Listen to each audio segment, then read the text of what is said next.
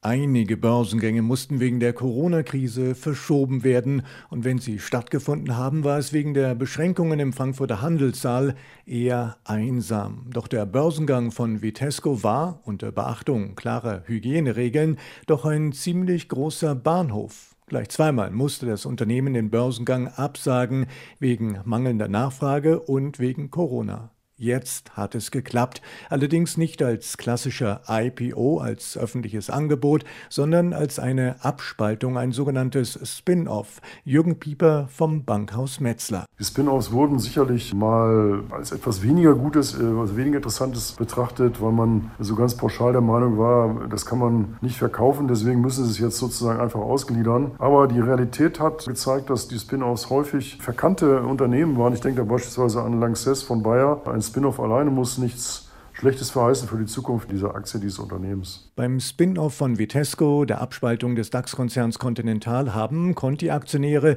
für je fünf Papiere eine Vitesco-Aktie bekommen. Geld fließt den Unternehmen aus der Abspaltung nicht zu. Die neuen Aktien können nun auf dem Markt angeboten werden. Um 9.19 Uhr war es dann soweit. Der erste Kurs und Preis für die Aktie wurde mit 59,80 Euro festgestellt. Zur Feier die Glocke geläutet. Ladies and Gentlemen, first price for Vitesco Technologies 59 Euros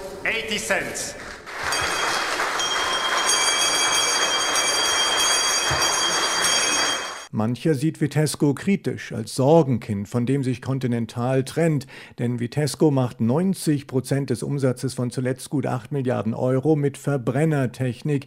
Die steht durch den beschleunigten Wechsel zur Elektromobilität gewaltig unter Druck. Jürgen Pieper vom Bankhaus Metzler. Es ist insofern noch ein Problemkind, als die Ergebnisse nach wie vor nicht wirklich gut sind. Vergleicht man das mit anderen Zulieferern, vergleicht man das auch mit dem Mutterkonzern, dann zeigt, äh, dass Vitesco einfach noch grundsätzliche Probleme hat. Gerade erst mahnte Vitesco-Chef Andreas Wolf, dass er wegen der Chipkrise im Geschäftsjahr 2021 mit einer deutlichen Umsatzbelastung rechnet. Den Vorwurf, das Sorgenkind oder die Resterampe von Continental zu sein, will er aber nicht stehen lassen. Äh, überhaupt nicht. Ich bin zu Continental in den Bereich Powertrain gekommen. Ich hatte die Möglichkeit, auch Ja zu sagen oder Nein zu sagen, ob ich das wirklich machen will. Zu meiner Überraschung haben wir dann gesehen, dass es ganz tolle Produkte gibt, die wirklich herausragen und die man aber auf die man fokussieren muss und die man weiterentwickeln muss. Und das ist uns jetzt gelungen. Wir haben eine komplett neue Strategie, die auch sehr gut angenommen wird. Marktexperte Jürgen Pieper sieht allerdings noch viel Arbeit und Veränderung auch auf die Mitarbeiter zukommen. Im Grunde genommen habe das Unternehmen im Moment die falschen Mitarbeiter, so Pieper, gebraucht würden stattdessen Batterieexperten, Experten für Elektrotechnik sind eben ganz andere als für den klassischen Maschinenbau. Das heißt, ich muss dann auch zum Teil teuer äh, Know-how einkaufen, was es ja am Markt jetzt auch nicht ohne weiteres gibt. Und das sind genau die Leute, die jeder sucht zurzeit. Immerhin, nun hat es endlich mit dem Börsengang von Vitesco geklappt.